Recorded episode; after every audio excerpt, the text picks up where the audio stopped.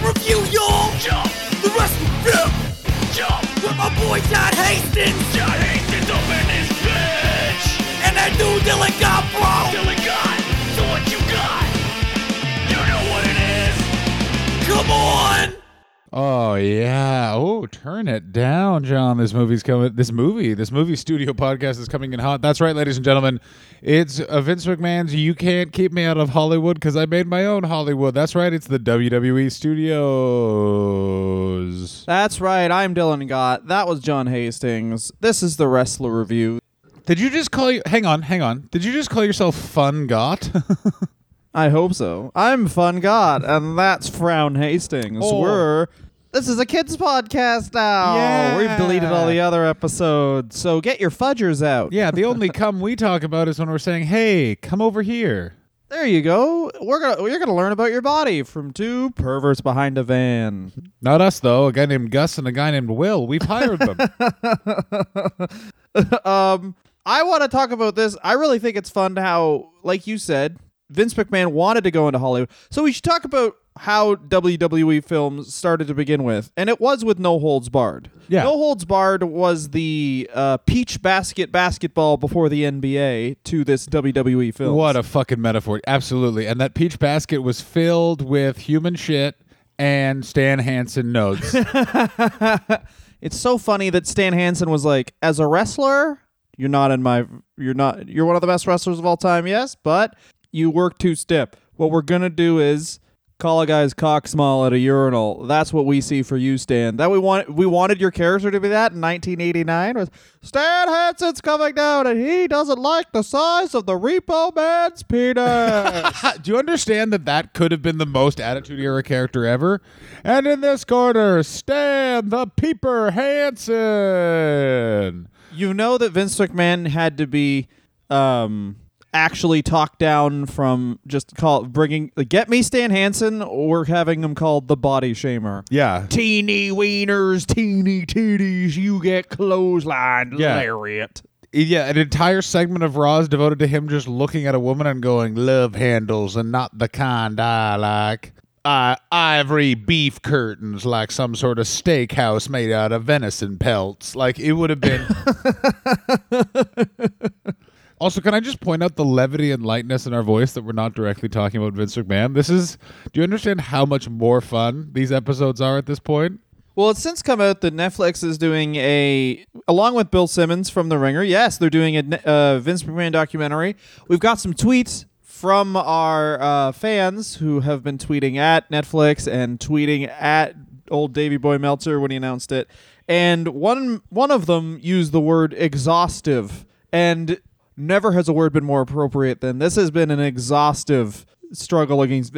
Literally in this time when we started this, 2020 was the year everyone was going to get in shape, and now everyone's just hoping something worse than the Great Depression doesn't happen. Yeah, yeah. 2020 was going to be the year everyone was going to get fucking sick, and I was going to uh, travel a lot and uh, all that. Yeah, you had a you had a whole you had an Australian uh you had an Australian tour lined up for 3 months. Not that that's irregular, but 3 months. No, no. I had. I was. Uh, it was six. I had three months of touring that I lost. I had basically the lion's share of my income that was lost because of the coronavirus. And now what I do is I talk about Vince McMahon and I do uh, streaming on Twitch five days a week. And I got to tell you, I vastly prefer Twitch to traveling around the world. By the way, that's John Hastings comedy. On Twitch, it's getting pretty fun. Uh, Uncle Diamond is, of course, making his presence known, as is his Stew Face and um, uh, um, uh, Baldy Three, all cum monkeys extraordinaire. I will tell you what. I I assume on Twitch that Uncle Diamond just all caps locks goes buy a whore and kill her. No, actually, yesterday got to He calls you and you're like, "How did you get this number?" It's like, "It's easy if you lick enough people. Buy a whore." I gotta tell you what's crazy about it is it started off about um, we started talking about drug use and then we ended with a very very introspective political discussion. While I of course was uh, taking ladies on dates in Grand Theft Auto San Andreas. That's the funniest part where it's like just there's that one lady where all you got to do is dress up in the gimp costume and you just fucking fuck her sick. Yep, there's that one. Um, Oh yeah, San Andreas is the best game. Anyway, we should talk about. Yeah, go for it. I just got to figure out how to do hot chocolate. That's what the entire Twitch stream wants. But I'll tell you what this the entire Cum Monkey uh, universe wants, and that's us to talk more about WWE films. So the No Holds Barred was his first salvo. Uh, uh, he also likely envisioned moving into films um, that like that extended the characters that kept the brand moving. Because unfortunately at one point in the 80s vince mcmahon read one business book. So therefore he tr- genuinely and truly believes he knows everything that's going on about business which is the worst thing because he's it's like when he l- watched the dark knight. He then learned about having someone say why so serious? He read half of an article on business learned the word brand and then started a movie studio to extend the brand without having any idea how or what that means. Yeah, Vince McMahon is the walking version of the Dunning Kruger effect, wherein the less you know about something, the more you think you know, and the more about you know about something, the less you think you know. Vince McMahon read one book. He is just, and I grew up with a ton of these guys. He's the guy who works out all the time, who read half of a book and he got bored, but he got the gist because he fucking knows better than that fucking nerd who wrote a book. Oh yeah, Th- basically he's every male comedian that we worked with in Canada. Uh, in That's very funny. Yeah, he's a comedian who owns a leather jacket that's too small for him. Oh, but yeah. he doesn't matter that he's sweating visibly from stage because he's got some fucking dark comedy to lay on you. the amount of people. Dylan and I have both. Terri Schiavo, Yeah, yeah. Oh yeah, there it is. Yeah, and we're talking like old school. fifty-five-year-old man with Terri Schiavo joke. Yeah. No, I'm not allowed to see my daughter. Hurricane Katrina. my kids think I'm disrespectful just because I hired Paul Bernardo as their babysitter. Ooh, he kills people. That's that joke. Yeah, that, that re- I realized that reference was very Southern Ontario niche. Um, There's, I guarantee the the crossover between wrestling fans and serial killer fans is. Uh, I shouldn't say fans. Serial killer. no, no, that's the right term. You're fans. As as a, as a fan of most serial killers. Yeah. Listen, if serial killers didn't want to be so interesting, why did they do something so fun? That's all I'm saying. Um, That's true. Now, what's interesting is the first big moment where he comes out of the "I want to make movies" closet is in Beyond the Mat, Yeah. a movie that I guarantee Vince McMahon regrets being involved in, and looking back is a much harder watch now than it was at the time. And Yeah. it Vince McMahon made a lot of calculated errors that inform his media strategy to this day, such as um, talking to the media, all of that sort of stuff. Instead, what he's done, what he ends up doing is uh, he he falls ass backwards in the movie industry pretty easily in the fact that The Rock um, is in the first is in the Mummy two. And then they make the Scorpion King, which was sort of a inspired sequel prequel to that, which didn't really make any sense. And it was also at the time when Vince McMahon was considered a fucking kid whisperer, and everyone in Hollywood wanted to work with him. So he, they, he was able to get a producer credit. He was able to produce that movie, and that movie was relatively pretty successful for the time. Um, but the thing is, is that The Rock was smart and went, all right, I can't just make movies with Vince McMahon. I will pay for the use of my name, The Rock, and I'm gonna go on to other fucking films. And he did that movie with Seann William Scott and Arnold Schwarzenegger, who goes and goes, have fun. Whatever fucking movie that was called, that was excellent. In the Jungle with Christopher. The Rundown. Oh, great movie. Just a fun action movie, really. But this is what happens is, and this is what the, I mean, Hobson theorizes this, and I could certainly see it, is that they didn't want to call him Dwayne Johnson just yet, so instead they call him The Rock, and to use The Rock name, of course, you have to have WWE involved, and WWE gets co-producer credits. Yes, that's true. But it's also moving forward. Um, he had to pay a, a ungodly amount of money to Vince McMahon to use the name The Rock for quite some time. It wasn't until the contract falling out after WrestleMania 19 or 20, where he wasn't around for a long time, was when he got the name. Like it was a shit fuck of a long time. Yeah, and that's very interesting because he is called Dwayne the Rock Johnson, and that's still how he's talked about. That's obviously still how social media handles are The Rock. And he really was the reason that WWE got into film so easily, is because, I mean, we'll do an episode on The Rock, I'm assuming, before we both die, but The Rock, it cannot be stated, he hosted Saturday Night Live, and it was kind of an ensemble thing where The Rock hosted, Triple H hosted, and Big Show and Mankind. No, no, no. The Rock hosted, but those other guys Yeah. showed up. But that's what I'm saying. Oh, okay. So B- Big Show got um, a bit of acting work because he was good in, in the show. He showed, but he also had done that on TV. What it really showed to everybody in Saturday Night Live was, oh, this guy isn't playing an extension of himself. Like Triple H and um, Foley, that's awesome. They were, it was great, but they were like, oh, these guys are kind of awkward or whatever. The Rock really came off like, oh, this guy can also just host Entertainment Tonight and be a fucking asshole. Like he actually has range, Yeah. which you would never expect from a wrestler. So they obviously put him in movies. This begins the whole thing where he stops doing steroids to be lean out, and then it becomes obvious that no man, you should do way more steroids. And now we have the steroid No, rock. no, no. He doesn't do any know and love steroids. He just eats. Oh, sorry. He's just in his fifties, and he di- gets that body from eating bison meat. Uh, I will have you. That know. is that is what uh that is what was it? There's a guy in uh, UFC, Alistair Overeem, who gained uh 50 pounds of muscle in a year, and they were like, "How'd you do that?" And he was like, "Oh, horse meat." yeah. And he's like, "What?" He's like, "Yeah, horse meat is actually really good for you." And then he tested so positive that the test broke, and he went, "Uh oh, new test." And then he tested positive for that test, and that was just like a bit of his piss that was on the ground. I got to tell you, there's nothing more I enjoy li- in life more than when UFC fighters claim that they are not on steroids. Because every to a man, every time they're like, "I am not on steroids," and they're like, "Uh, you just did." You just peed and it wasn't a drug test, and your pee has veins and muscles, so I think you're on steroids. And they're like, absolutely. Your not. P got angry that the TV didn't work and broke my TV. Yeah, yeah, yeah. Your pee just beat up your daughter. I think you're on steroids. And he's like, yeah, maybe I am.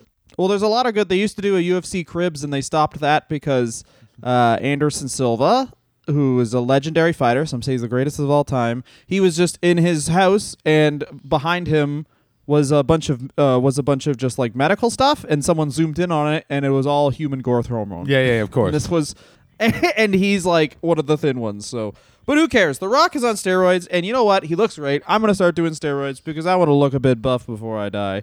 But this is the way they get into WWE does producing movies, and it's a great way to do it, where you're associated already with a major, really good looking and that's the thing with that once WWE films leaves the studio system that's what they lose is the their, their films don't look like that obviously. They don't look like the rundown. They don't look like the Scorpion King.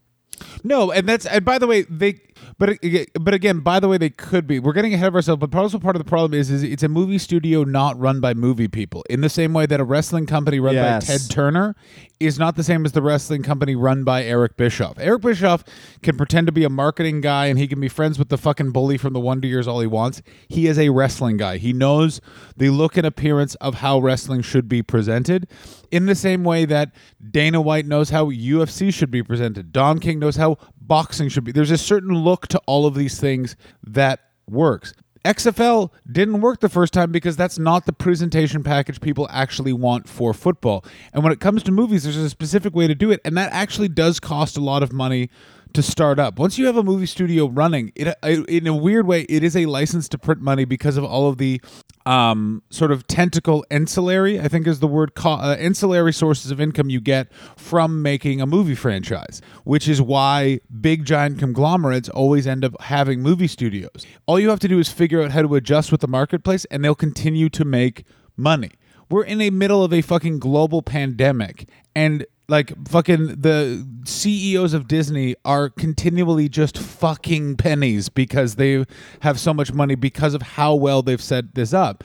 If Vince McMahon in the early days had actually gone, here's what we're going to do. We're going to get new exciting filmmakers. We're going to make cheap, well produced, good looking action films that are fun, stupid, and 90 minutes long. Uh, This would be a very easy and well oiled source of income for his company. Also, if he had called it Titan Films and not WWE Films, also would be doing a lot better. That is a very, very good point where they call it WWE films. So it is like the exact way of the XFL of people aren't really understanding what they were going to get at first. And much like the XFL, I think. So they take two years off between Walking Tall and See No Evil, the release of See No Evil. But clearly the plans are there. They you work with Universal and MGM um, for the Rundown in 2003 and Walking Tall in 2004. The Rundown does critically pretty well, but at the box office doesn't do well. Neither does Walking Tall. Walking Tall, Walking Tall, by the way, is the MAGA movement if it was a movie. It's about a guy Yeah. who moves to a town. There's drug dealers in Johnny Knoxville, and he gets a two by four, and then he hits a lot of them with the two by four, and that is the entire movie. What the fuck? And um, yeah, and people were pissed off because The Rock is obviously not a white man, and the one in the '70s was starring a white man. Yeah, yeah, yeah. Dylan, and by people, it means Dylan. Dylan was a ve- Dylan. The yeah. amount I started a letter writing campaign, and I forged a bunch of signatures. the amount of blog posts that Dylan sent me about this, like he's just like, this is ruh. This is. He kept just calling it a bunch of malarkey. I was like, GeoCities, this is a geo country now. Look how many blog posts I Oh have. There you go. boy. Joel Simon, they get a big producer on here. Joel Simon, uh, he was formerly the president of Quincy Jones Media Group and David Salzman Productions. Uh, he had feature production credits in X Men and X Men 2, Till Death Do Us Part with Michael Douglas, Wild Wild West, Hard to Kill, Married to the Mob. So this guy is not associated with one movie that's like a well-known drama that's very powerful. This is the part where this is the part what I really like is that when it begins WWE Studios, what became WWE Studios understands what they're doing because here's what they do. First thing they do, they have a theatrical release for See No Evil. See No Evil does make money. See No Evil made ten million dollars because here's what happened, and it's not wasn't unprecedented. Is that Kane showed up to the premiere as Jacob Goodnight, and Freddy and Freddy versus Jason, the guys did the exact same thing. So this is not unprecedented in horror movies. Horror movie was the perfect first movie for them to have. Kane fucking choke slamming people onto hooks. YOLO. It's so crazy. It's so fucking crazy that um that he shows up as Jacob Goodnight. Because also, weren't they doing some sort of promo thing for See No Evil during Raw? Like, the, wasn't the thing like the release date was also? Constant. Pardon me. What was that? Yeah, they were doing uh, the release date. They were building up, and they would just flash it on the screen. And they had Kane in. Oh my God, was this a thing against Snitsky? But they had Kane in like a pretty prominent storyline. And honestly, I think that this is WWE Studios was a good thing to get people off TV, and then you release a movie starring them. That's kind of them playing their character, but they obviously move away from that, as we'll see. Yeah, it's also one of those things where this is also the weird time of they. Re- this is again. This is because what year we're in 2003. This is also the pushing of Kane. See No Evil doesn't really. It's 2006. Pardon me. It's 2006. So this is another time where they're pushing Kane. Is this fake Kane? Fake Kane. Isn't there? Because there's two Kanes at this point. Anyway, it's not important. This is just a weird time to use Kane. All that sort of stuff. I'll tell you what's happening here, though. This is the exact year that, like, April 30th, Vince McMahon uh, and Shane McMahon beat God and Shawn Michaels in a tag match. So he's he's doing some things. Oh yeah, he's making moves. And again, See No Evil was just the opening salvo to the Citizen Kane, the Avengers series of the WWE studios, and that is of course the Marine. If Vince McMahon decides you are getting more than an it, the Marine fran- movie franchise basically becomes the intercontinental title of the uh, of the WWE. In that it's like, listen, you're not going to be the champ right now, but we need to give you something. You're going to just be in the Marine. Now, the Marines plot, I've not seen any of these movies, but as I understand it, he's a Marine. Something happens to his wife, and he kills a town of bad guys, and there's somehow nine of those movies. It's Rambo, it's Commando, it's all of those movies where, like, I was just trying to retire, but then you came to my island and then you fucking told my wife she couldn't have salt. She was putting too much salt on her goddamn eggs.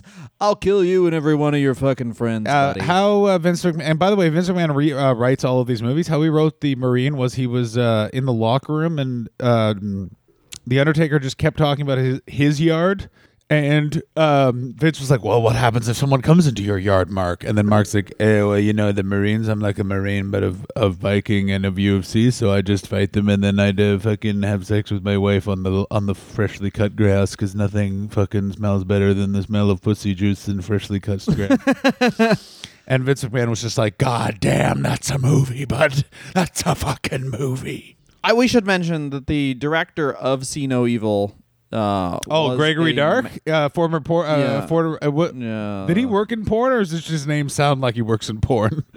I mean, no, he worked in porn in the 80s and then he moved to music videos and then he fucking saw some evil, I'll tell you that. I mean, I gotta tell you, imagine working for Vince McMahon and then thinking like, man, I wish I was working with an ec- ethical producer, like when I was doing gag porn.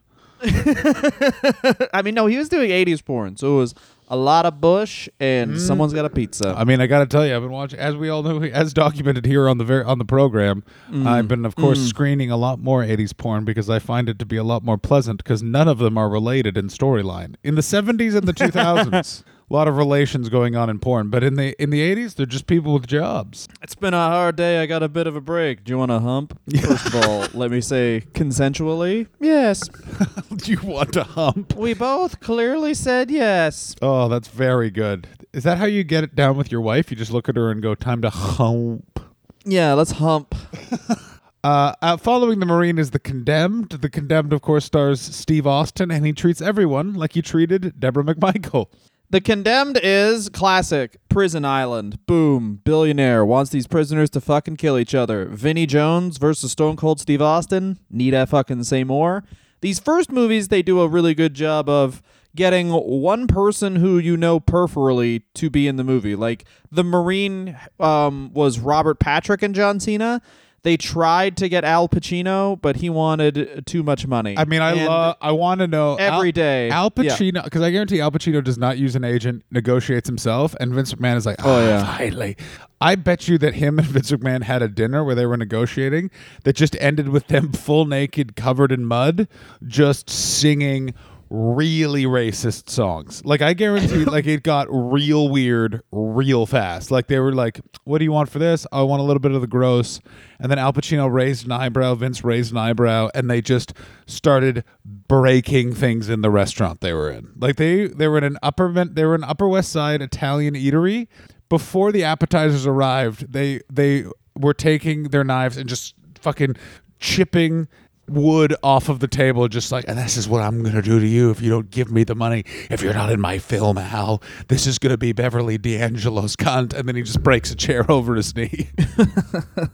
This is the all right. So this is what we should mention too: is the Marine. They immediately stop spending money in certain places because in in the Marine, John Bonito is the director, and he definitely most of his credits are just some raws.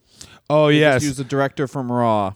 Where this is also Vince McMahon. He's like, why the fuck would I get someone who knows how to write movies? Michael P.S. Hayes will write the goddamn thing. yeah. Why do I need a film director when I have Kevin Dunn, who has a camera? Go ahead. Like, bear in mind, Triple H and Shawn Michael. I don't. This is apocryphal, but I believe it to be true. Which was when Mick Foley started doing stand up.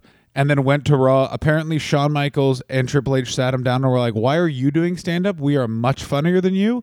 When we go out on Monday Night Raw, people laugh at the stuff we say because we're DX. You're mankind. You shouldn't be doing stand up. You have to remember that's the wrestling philosophy. It's like, um, it's again going back to porn. It would be like if Peter North actually thought he was a doctor because in in in Let's Play Doctor, he played a surgeon whose uh, job was like, oh, we, this woman's got too many orgasms lodged in her vagina. Someone has to unclog her pussy. I'll do it. Like, do you understand? Yeah. Who you're like? Hollywood didn't know what was fucking hitting them when fucking wrestling joined the fucking fray. Like, But they also prove something very important with the Marine because the Marine grosses 22.2 million on a 15 million dollar budget, right? That is you're making 7 million dollars, but that's not obviously including all the ancillary costs of promoting the movie and all this, which the WWE is in a very interesting cuz they can just literally get paid to promote their own movie every Monday on Raw and have they have they can have a fucking three hour commercial for this goddamn shit if they want to, which they do. They changed John Cena's entire char- character to be the Marine. Where it really excels is, and this is a very 2006 thing, it made in just um, three months, it made thirty million dollars on DVDs, and that changes the entire model for WWE. Absolutely, because Vince McMahon.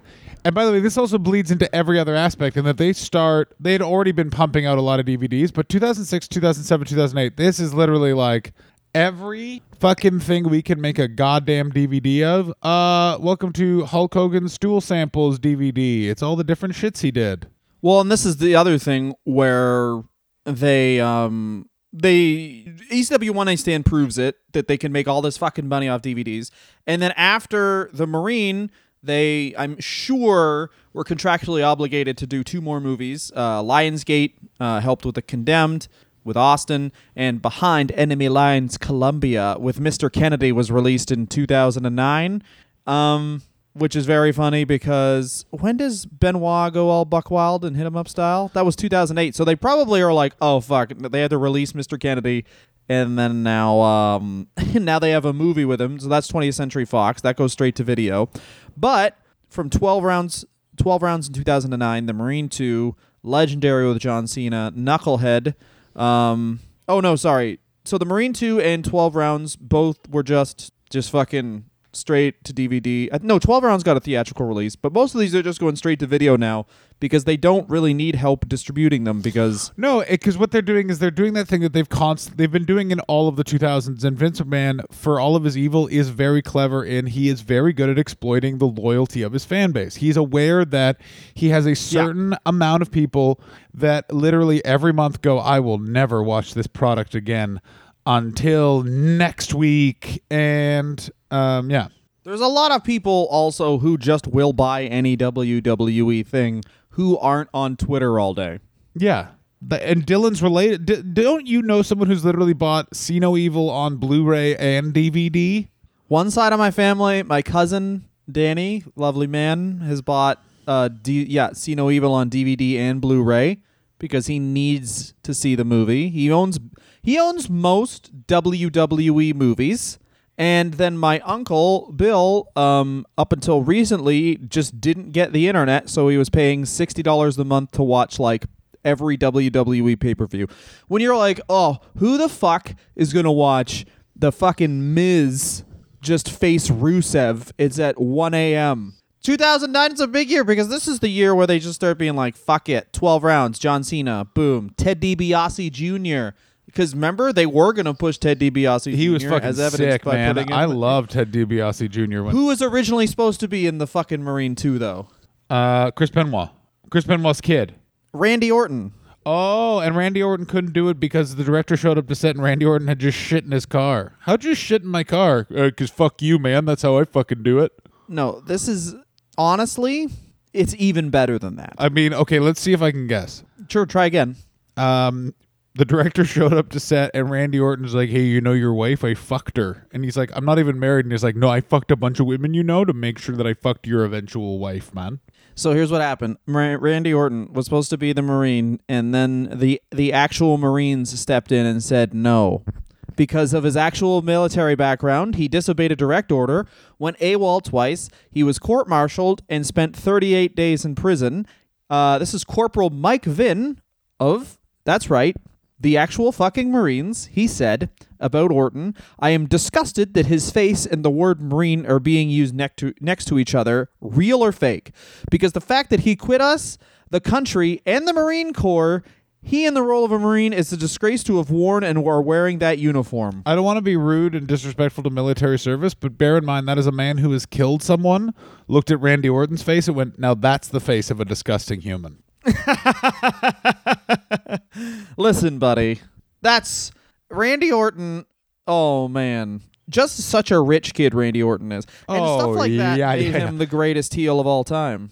I guarantee Randy or like, and I guarantee Randy Orton's reaction to that was like, "I didn't realize the Marine had a bunch of fucking guys that like to sleep with other guys because I'm fucking cool though."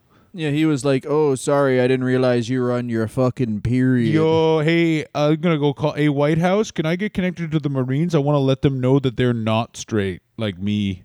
Hey, uh, you must have caught me jacking off, and you jacked off because uh, you're on your period. That's my main go-to. Hey Vince, I just want to let you know I'm not gonna do the movie because I'm just too busy just fucking prank calling women. I'm so sorry. Uh, this is this is, it starts getting real bad because these directorial, all right, like uh, Legendary, starring John Cena, September tenth, two thousand ten. It grossed two hundred thousand dollars at the box office on a Yeah, budget of five million. Fuck, I remember there was um, I think the people from Post Wrestling they started paying. Like they would, their thing was they would buy your ticket if you went to an opening weekend and like if a WWE movie was actually playing theatrically in your town and you went to an opening weekend and one guy went and it was him and this couple and the couple was just pissed off they couldn't fuck cuz he was there. That's so good. That's so fucking good. They were like, "Hey, loser, can you fucking leave the condemned 8? I'm trying to get a HJ and uh, finger some vey." Uh, excuse me, sir. Can you get the fuck out of here? I'm trying to uh, mac on this hot fucking babe. That's, That's so fucking funny. That's so fucking good. Yeah, and then he went to another one, and then it was just like two men on opposite ends sleeping. Yeah, and those those men were also angry because they were also planning on fucking as well. Well, it's like how this must have been WWE films during the theatrical release in the early 2010s must have been like, oh, this we can do a drug deal there, no one will know, and then someone shows up, and you're like, I guess we can't fucking like you could have done like the actual exchanges they talk about in these shitty action movies was like, here's the uranium, here's five billion dollars, loudly while the Marine 26 is playing. God bless the fucking Marine 26. That's the one you fucking want to see because the Marine 26 is actually about a member of ISIS coming to America, and it's it's Vince McMahon's fantasy of what happens, and it's Saudi Arabia is in charge of the world, and America's just been renamed McMahon Land, and it's populated by only people that are his direct children. Yeah, and they're all fucking jacked. Anyone who's not jacked gets shot in the street. the Marine in Marine 26 is a is a uh, half man half fish hybrid. Because Vince McMahon saw that episode of The Simpsons where Troy McClure is outed as fucking with fish, and he's like, "I'd like to give that a go." But every time he fucks, He's like, mm, I'm done with people. every time he fucks a fish, it just rips open, so he can't figure out how to do it, and he's very upset. We're gonna st- we're gonna take a break after this because I do want to talk about the movie Knucklehead. That's where Big Show plays a 35 year old orphan. And um, check this out.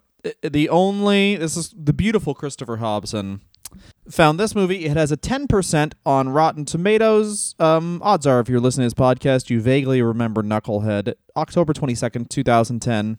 Uh, it's fuck. It's like um, Big Show plays someone who's dumb but big and helps everybody in like a family comedy. The only amount of money Chris Hobson found This attached so to this movie was that it made seven thousand nine hundred and twenty-seven dollars in South Africa, and Dennis Farina said it was the most embarrassing project of his career. Uh, he- and and Dennis Farina has been in a lot of that. Like Dennis Farina is clearly one of those actors where it's like, if you get his, if you can find his agent's phone number, he will be in your film. We're gonna be be back after the break because we get to start. ta- we get to talk about the Chaperone, and that is the best movie of all time. Mm, I don't know what that noise was for. See you in a minute. Oh, hi, everyone. I think you're all wondering does Dylan use condoms? No. And that's why you need to do- donate to Patreon because he has a lot of children his wife doesn't know about.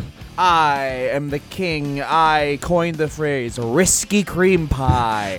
and you need to give to Patreon to help my maybe there's a baby fund. Patreon.com backslash wrestler review. If you don't want to do that, uh, you're a fucking loser. But if you're still a fucking loser and you're okay with that, rate us on iTunes. It does help with the algorithms for old fucking uh, Steve Slobs' goddamn Apple things. So rate us on iTunes, rate us on SoundCloud, rate us in real life, 1 to 10. Here's a hint we're both 10s. Suck my dick and call me Vince McMahon. I don't know what that was. Nice. Now that you you tied it into a fucking overall theme, and I'm going to deliver on our overall theme. The greatest movie of all time, The Chaperone, was released February 18, 2011. Why is it the greatest movie of all time? Because fucking Triple H clearly saw what fucking. Uh, I want to see The Rock filmography around this time because it's 2011. I think The Rock is just starting to get like super, super big in Hollywood. No, I'm absolutely lying. Of course, The Rock is already a huge movie Yeah. star, and him and Triple H obviously had a bit of a feud. So why not? Why not actually make your own movies, Triple H? Well, here's why. The Chaperone, which is a movie where a guy gets out of prison. Keep in mind, most WWE films drive pretty much straight down the pipe. Like it's it's a it's an action movie. There's wrestlers in it. Pretty straightforward. B movies, action movies. Who cares, right? just always straight to. They try and reach out with Triple H here a bit, make a family, a heartfelt family comedy, and uh, it's called The Chaperone. It's got the daughter from fucking Modern Family. It was made for eight point two million dollars, and the total box office, John, how- what was it? It was. Now I hope you're all sitting down. The total box office was thirty thousand dollars. Thirty thousand five hundred and fifteen dollars. Thirty, thirty thousand dollars. They spent eight point two million dollars to make the salary of an Ontario teacher in its in their first year. we i mean i hopefully everyone who's listening to this made more money than that movie did total and they just ate 8.1777 million dollars So that Triple H can look at The Rock and go, "Hey, uh, I'm a movie star as well." i guarantee i think they made fun of the chaperone once on tv but they make fun of how bad the marine sucks to the miz to his face all the time Yeah, because I the can't because the Miz isn't related to Vince McMahon. In the end, the reason why That's they're true. able to do that, they're they'll make fun of the Miz. Is it? It's also, by the way, the, if you watch, I watched Triple H's documentary during the COVID lockdown on the WWE Network, and they go into how professional he was on the Chaperones um, set for a good portion of that documentary. Like to the point you're like, "Oh, they thought this was going to be a thing. Like they thought that this was the begin this was the like the beginning of his fucking launch into mainstream as opposed to it was the beginning of his continual being mocked on the internet by everyone cuz fuck you Triple H." Yeah, and this is the weird thing where it's like like we talked about off the top. It's like Vince McMahon I guarantee thought, well, all these guys act every week on TV and every single week on TV they also do stunts, live fucking stunts. Of course, this is going to be successful. And it takes him five years of constantly everyone being like, this sucks for him to finally accept. Maybe I should actually get some people who've done movies before in on this bullshit. Yeah, and also it doesn't feel like he actually wants to do that. It doesn't feel like that they want He doesn't. This is totally him wanting to prove that he can, with his wrestlers, be just as successful as any fucking Hollywood movie. It, it's the it's a very interesting juxtaposition talking about the WWE studios versus talking about Vince McMahon's entire oeuvre in that you it's the best example of his tactics work in wrestling because wrestling is a very fucked up weird thing and do not work at all in any other oeuvre because it's just fucking bad.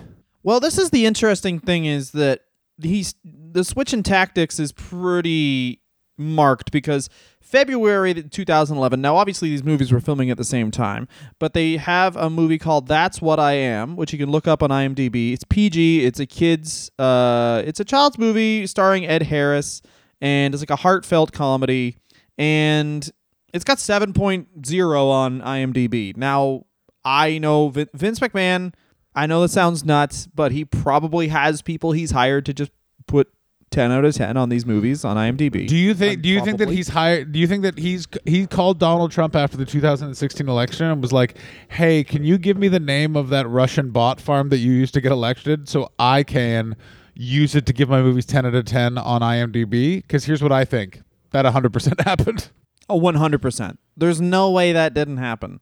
But he gets actual actors where it's like he gets actual actors, Ed Harris, and the new thing becomes it's Ed Harris in a heartfelt comedy, and then Randy Orton just plays a character in it. I mean, it's so good the idea that Ed Harris had to be in the same area as Randy Orton. Ed Harris, I assume, was reading Dostoevsky and having a mint tea, and Randy Orton came over, took out his asshole, opened his cheeks, wet, wet farted near Ed Harris. Ed Harris took out a switchblade and just held it to Randy Orton's femoral artery and looked him in the eyes and went, "You have to understand something about being insane is that you believe that you're insane and others are crazy. I don't want to smell your stink, Randy." And then he just went, "By the way, your dad, he's got hepatitis now." And, he, and Randy's like, "What?" And he's like, "Oh, I pl- my name is Harris." And I play for keeps, and then he kissed him on the forehead, and then just went back to his book, but still holding the knife on his femoral artery. Like you just know that Ed, Randy Orton's like, "I'm fucking crazy," and Ed Harris was like, "Son, you don't fucking know from crazy, baby." I started smoking at Man. 50 because I was portraying fucking Pollock. I'm fucking crazy. I guarantee Randy Orton was there for the lit ass catering and was like, "Yo, why come there's no weed on this catering?" and then all the cr- and then all the crew people thought Randy Orton was the fucking best. He's like, they were like, uh, the guy who holds the boom mic keeps telling everyone uh, that Randy Orton should be the star, and Randy Orton keeps telling everyone he's the star because he wants to see how big Ed Harris's dick is, and if his dick's bigger than Ed Harris's dick, he thinks he should also get his Oscars. My cock's bigger than yours. Give me your fucking fake statues or whatever. I still maintain that Ed Harris like full on out crazied.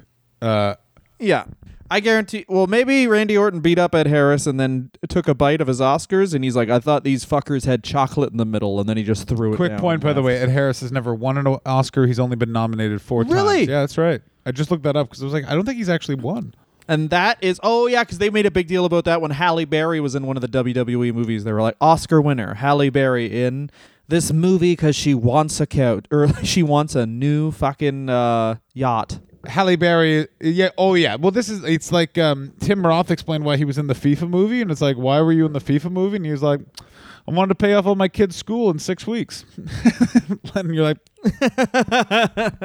Yeah, of course, people need money. I respect you 100%, Tim Roth. I respect you 100%. Where he's like, because people are like, you're in this shit propaganda movie for FIFA. And he's like, yeah, man, I did the math of how much it was going to cost to educate my kids. And then I just said, I want that amount of money. And then they were like, sure. And he was like, sick. And everyone's, and like, it immediately deflated the argument. Everyone was like, I actually respect that completely.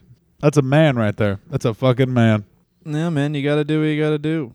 Uh, all right, so this because this colors the entire thing where it's like now WWE Studios is off to the fucking races. They make bending the rules with Edge. They make the day. They make Barricade. Barricade had no wrestlers in it. Neither did the day. But then it's back. 2013 marks a back to fucking reality, uh, homie, because this is the Marine Three home front. Dead Man Down with Wade Barrett, who we talked about. Oh, with the Patreon yeah, yeah, yeah, yeah. Dead Man Down's fucking sick. But this is interesting because John Cena, I guarantee, isn't as much or as good an actor if he doesn't get those reps of just being in all these 12 rounds in the Marine, all these movies that he gets these basically he gets these reps where it doesn't count what happens. I mean, I'm also going to say this. I don't think he's a very good actor. Like he's he- John, John Cena just portrays either like weird aloof guy or John Cena in every fucking movie. Like it's not impressive that he's made a transition to acting in this. Like it's not like he's in the fucking. It's not like he's in Schindler's jacked fucking as fuck. list. Everybody, like let's fucking. I mean, you put no matter how good an actor John Cena was, you put him in Schindler's List, and That movie gets no way one better. Is paying attention. Yeah, no one's paying attention to the to the horrifying images on screen. They're just like, why is that jacked guy in the concentration yeah. camp? Oh no, he would not be playing a good guy. I got news for you. If John Cena's in Schindler's List, I mean, He is- I still would love just everyone jogging, horrible scene, and just completely ruins the whole scene because the most buff fucking dude with no balls because he's just on roids so constantly is jogging in that circle in that horrible scene in that great movie. that is pretty sick. If that's what happened, actually, that would be pretty fucking sick. And Brodus Clay is because Brodus Clay was in No One Lives. Ooh, No One Lives. John, did you see No One Lives? I have not seen. You know what, Dylan? I have not seen No One Lives. I'm sorry to tell you. I know it's a real letdown. I have not seen, besides the Scorpion King, No Holds Barred, of course, and I think I've seen the First Marine. I have. I've made a point of not seeing any other WWE studio films.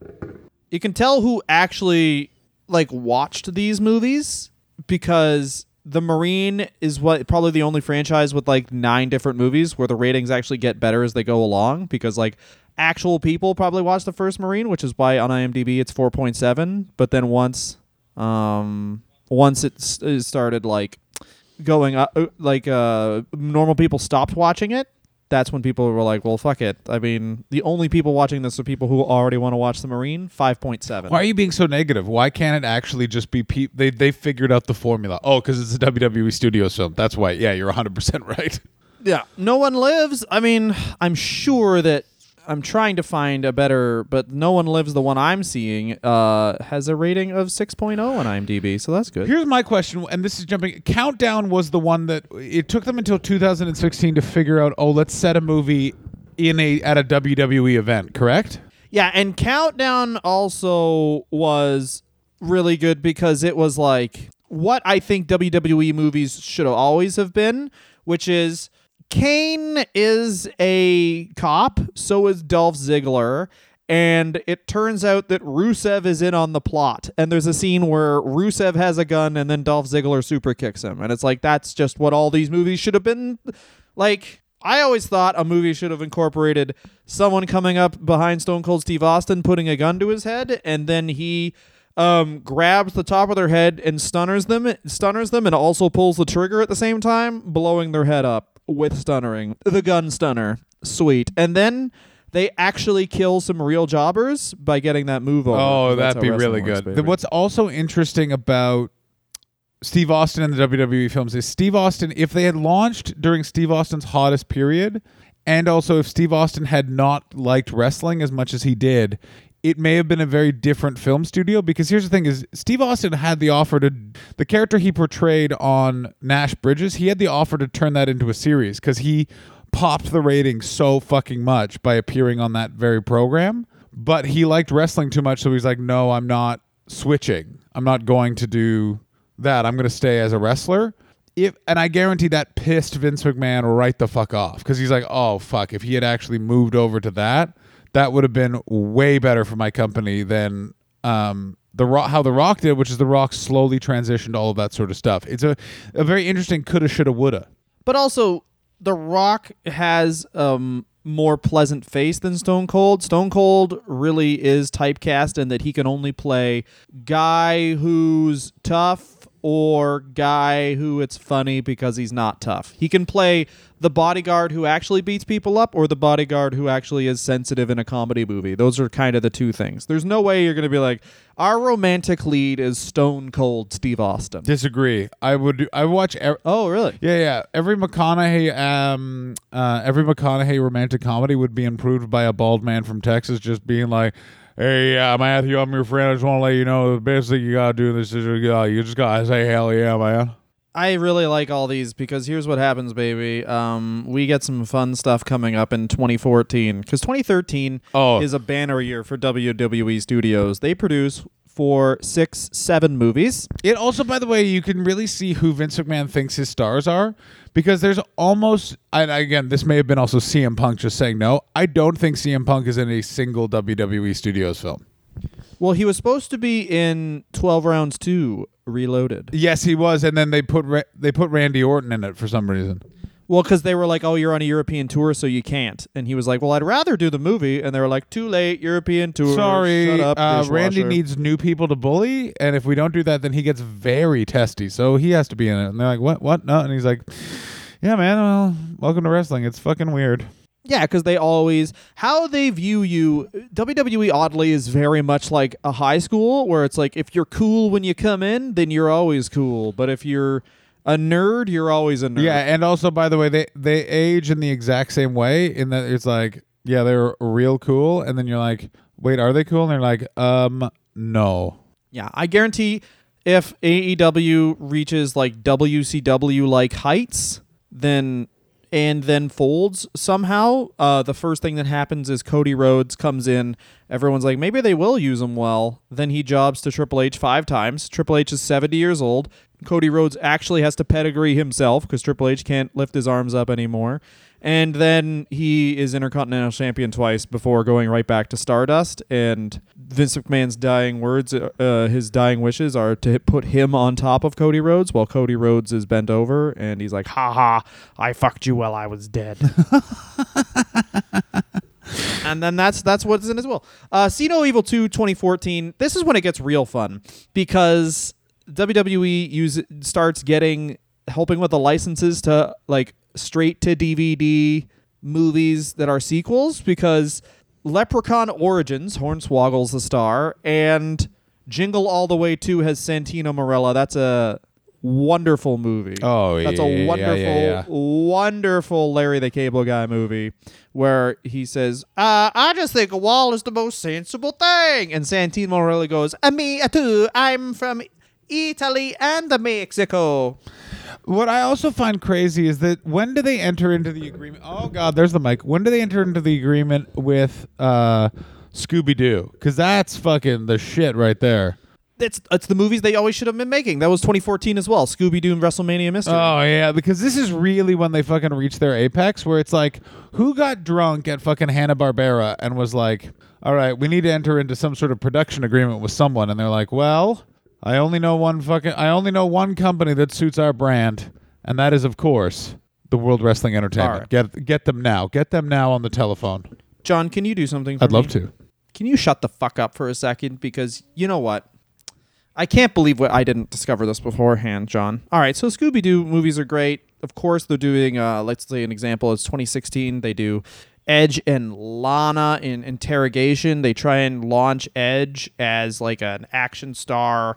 Um, they do the same thing. 12 rounds three lockdown with Dean Ambrose, who actually the weird thing is because they stop hiring explicitly bodybuilders, it doesn't look as goofy having these people in those movies. Like, if, imagine, and they, I was, I kept on thinking, like, imagine they tried to do WWE studios in the '80s, and it was like the fucking warlord trying to be Oh, a cop that'd be who's like, so fucking good. I don't touch my wife or I'll fuck your fucking skull. uh, the line is, "Please don't touch my wife. You're scared." I'm not scared. Okay, well, can can you stop eating the table? No, there's protein and wood.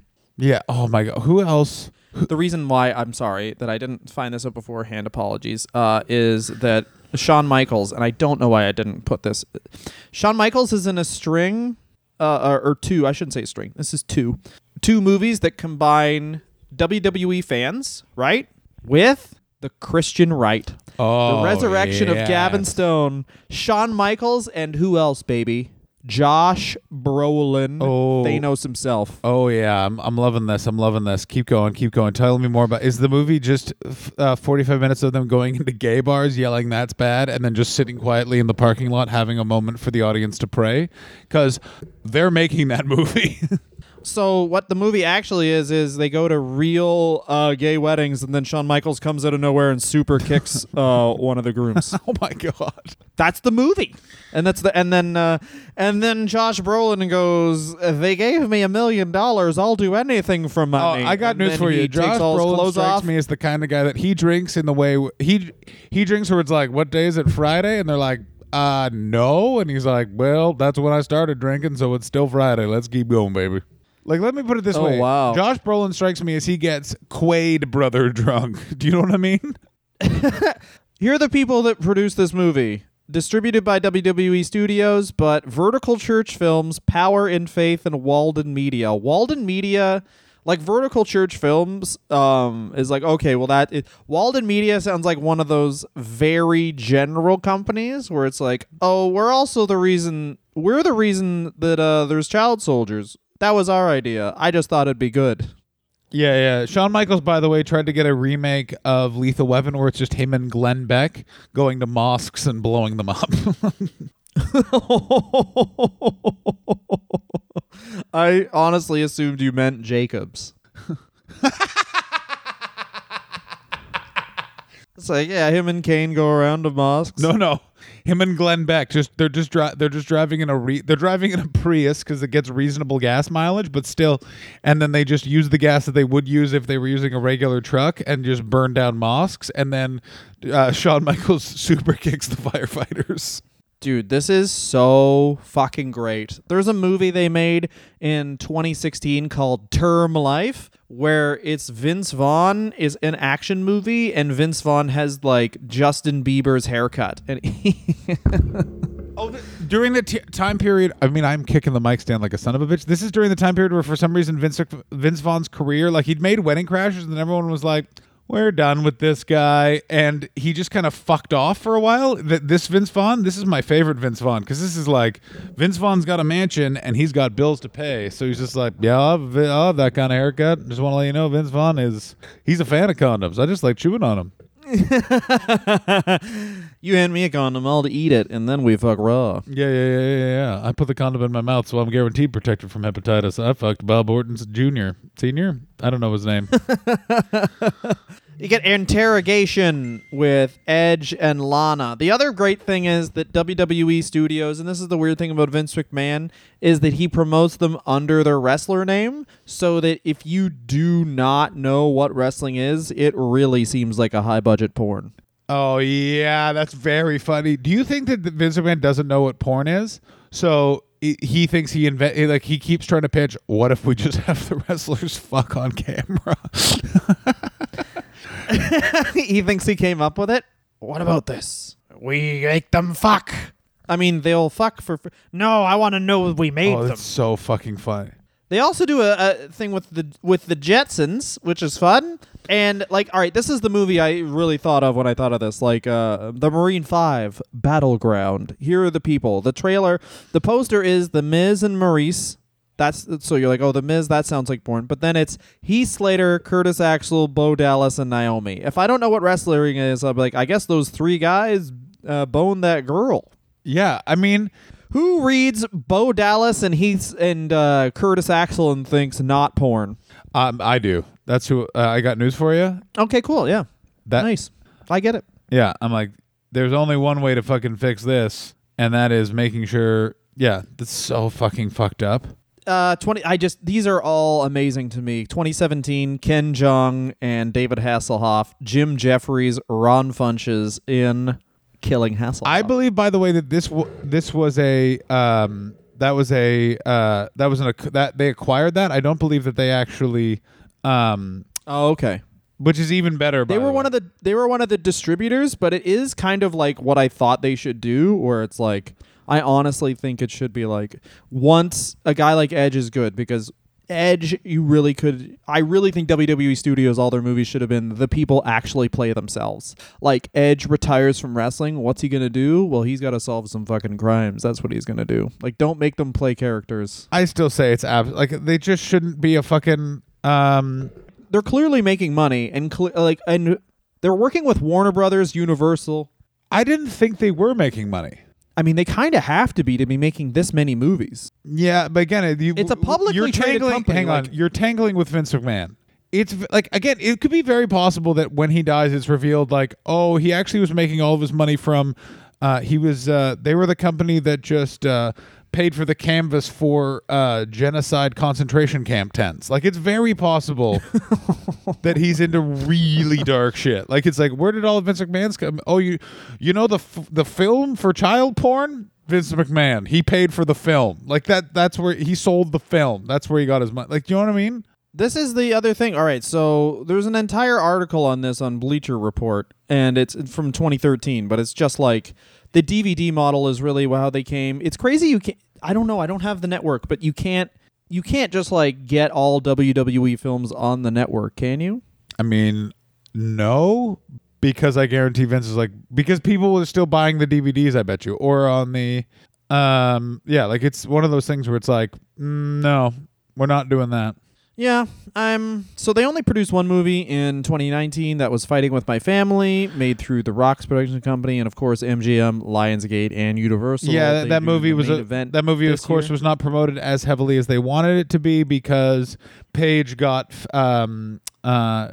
Uh, got hacked and adult content was put on the internet and of course it being the WWE they blamed her for that and therefore were not happy that this movie was very successful it could if they it was a crossover hit despite their not wanting it to be because clearly they don't want Paige to be acknowledged as a star and they've essentially broken her mind as a result Well, this is the thing: is that they, The Rock promoted it, and The Rock is more powerful than the. WWE. Yes, The Rock is more.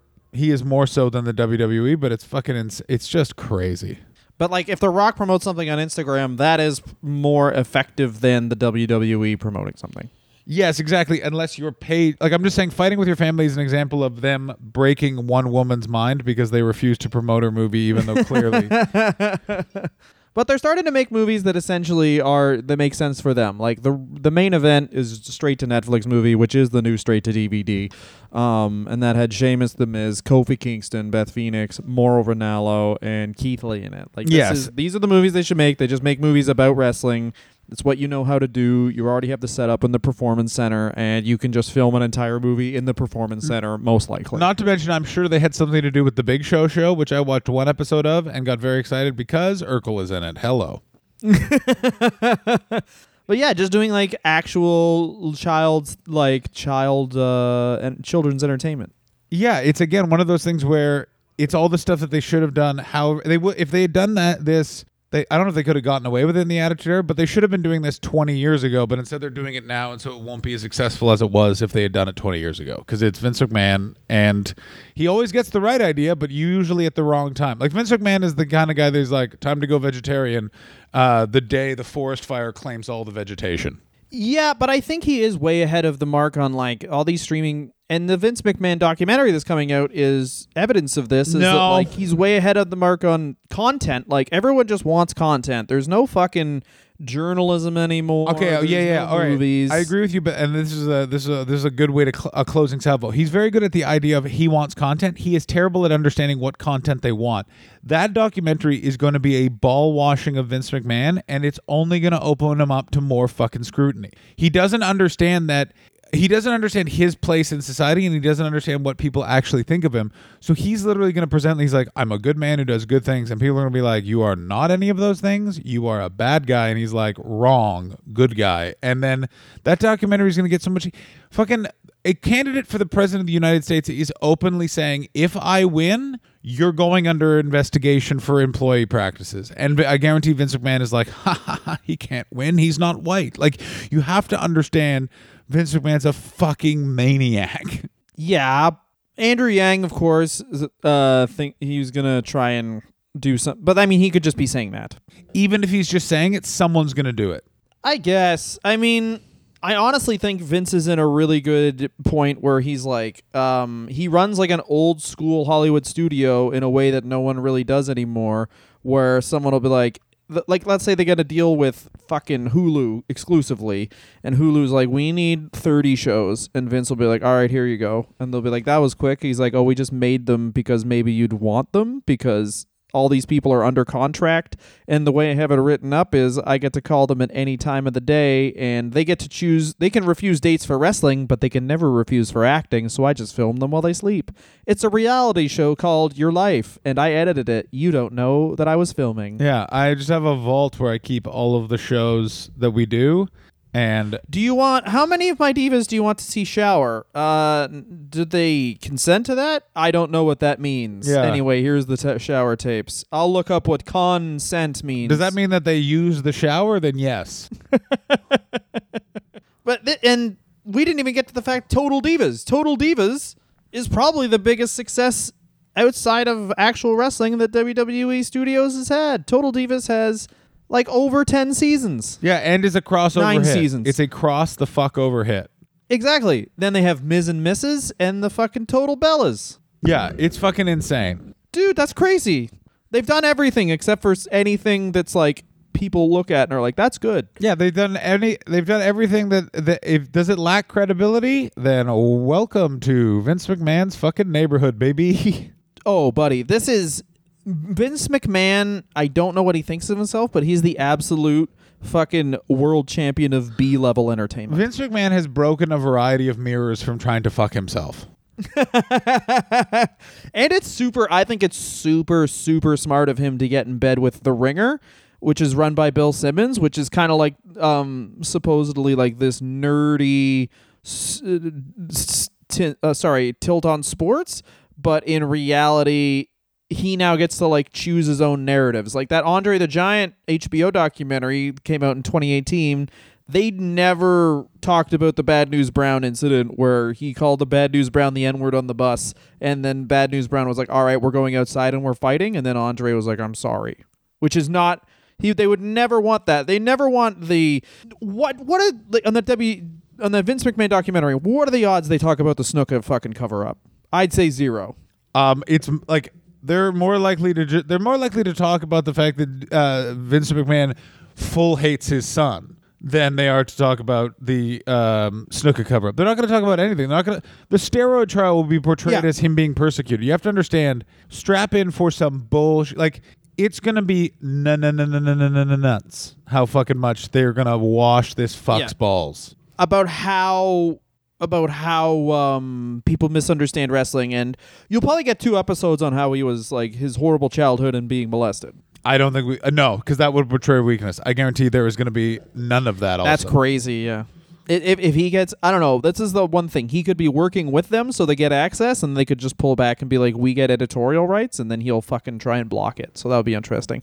But anyway, that was our episode on WWE Studios. John, what's your favorite WWE movie, No holds barred, baby. And what do you think is the worst one?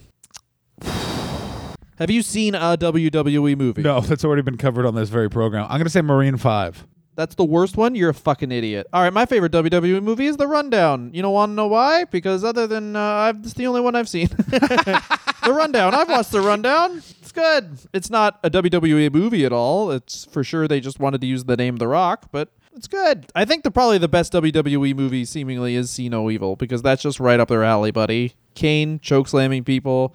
Also, they had just done the Katie Vick angle, so I imagine one of the girls in the movie is called Katie Vick. Oh yeah, she is. I probably the best. The, Yeah. the worst WWE films is the Katie Vick footage. Ladies and gentlemen, this is the Wrestler Review. Dylan Gotze. No, no, no, no. The best one is probably the resurrection of Gavin Stone. No. because, uh, Josh Brolin is probably eating catering while they film all his scenes because he cares so little. and then Shawn Michaels is like, uh, I want to be Thanos. What if Thanos wore long pants? Yeah, Shawn Michaels just keeps just being like, "Well, uh, how could uh, it's my yard though?" Um, if you punch me, I'm not gonna react Yeah, because uh, you you wouldn't hurt me. yeah, that's not how that works. Uh, all right, we're ending this episode now because I have to go get my laundry. Sure. All right. Mm-hmm. Thanks very much for listening, guys. As always, you can get you can get to us on Instagram at Wrestler Review, Twitter at Wrestler Review, Patreon.com backslash Wrestler Review for our episode on Wade Barrett that we just released, and we'll have one coming up for Disco Inferno. Those were listener episodes. Meg McKay asked for Wade. Wade Barrett, John Cooper asked for fucking Disco Inferno. Yeah. So if you guys uh, get your fucking, if you pay 20 bucks a month or more, get your goddamn requests in because we still have people that pay 20 bucks or more but haven't got their requests in. So please do that. You get four requests per year. Some people did four the first year and then just nothing fucking after that. So please do that. Thanks so much for listening, guys. You guys are amazing. Please rate and subscribe. I'm on Twitch, twitch.tv uh, backslash John Hastings Comedy, uh, Sunday through Thursday at uh, 2 p.m., 5 p.m., or 10 p.m., depending on your time zone. Figure out which one's which, bitch. Dylan, I love you. I hate all of you. Suck my butt. Sweet. Bye bye. Thanks for listening, guys.